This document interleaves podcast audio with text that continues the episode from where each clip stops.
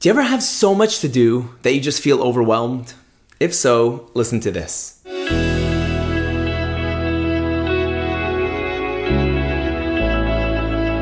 Everyone, and welcome back to another episode of Inspiring Hope. This is your weekly boost of uplifting Jewish inspiration. I'm Rabbi Tzvi Sytner. On behalf of the VillageShulchan I want to thank everybody for listening. So, I don't know about you, but sometimes I'll start my week or my day and as I start looking at all the things on my to do list, it can literally become overwhelming. I think to myself, I have so much to do. How am I going to get all this done? And then I sit there contemplating my seemingly never ending to do list, and I'm watching the time go by. And now it begins to snowball because now that I've procrastinated, I now have even less time to do all the things I need to do. And then that becomes overwhelming. You get the picture? So, if you can relate to this, then I think you'll appreciate this beautiful story that totally changed my outlook when I'm overwhelmed. It's a story of an old man who's taking his daily walk on the beach, and he sees this young boy leaning over near the water.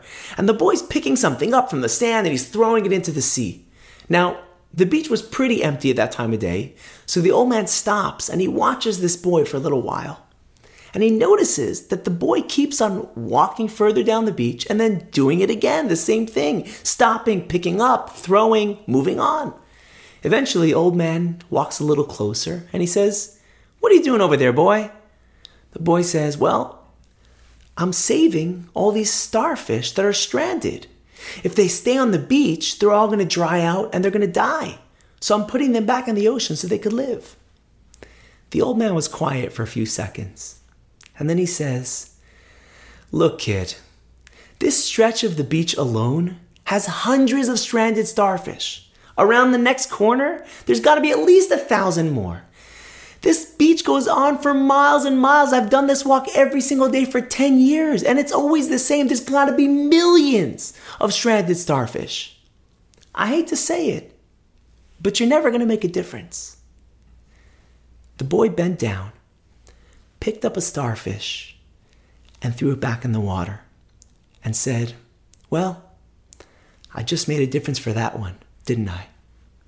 And he continued on with his work.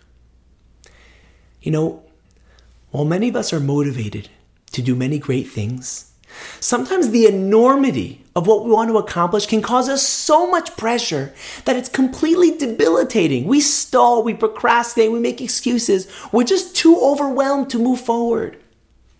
But the Mishnah in Pirkei Avos in Ethics of the Fathers teaches us the answer to that pitfall.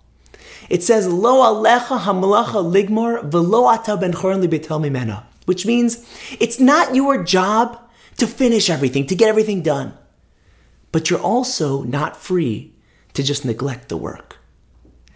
This idea is such a game changer in how we view everything we have to accomplish. Because what the Torah is teaching us is that it's okay for us to say, yes, I have a lot to do, and maybe I'll finish, and maybe I won't. But just because I can't accomplish everything doesn't mean I can't accomplish anything. It's so liberating to remind ourselves that it's okay not to do everything, that we don't need to finish everything. And to know that whatever I do is important and valuable, regardless of whether there's more still to do.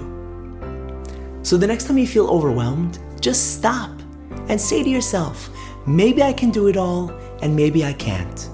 But my job is just to try. Thank you all so much for listening. I want to say a special thank you to all of our sponsors.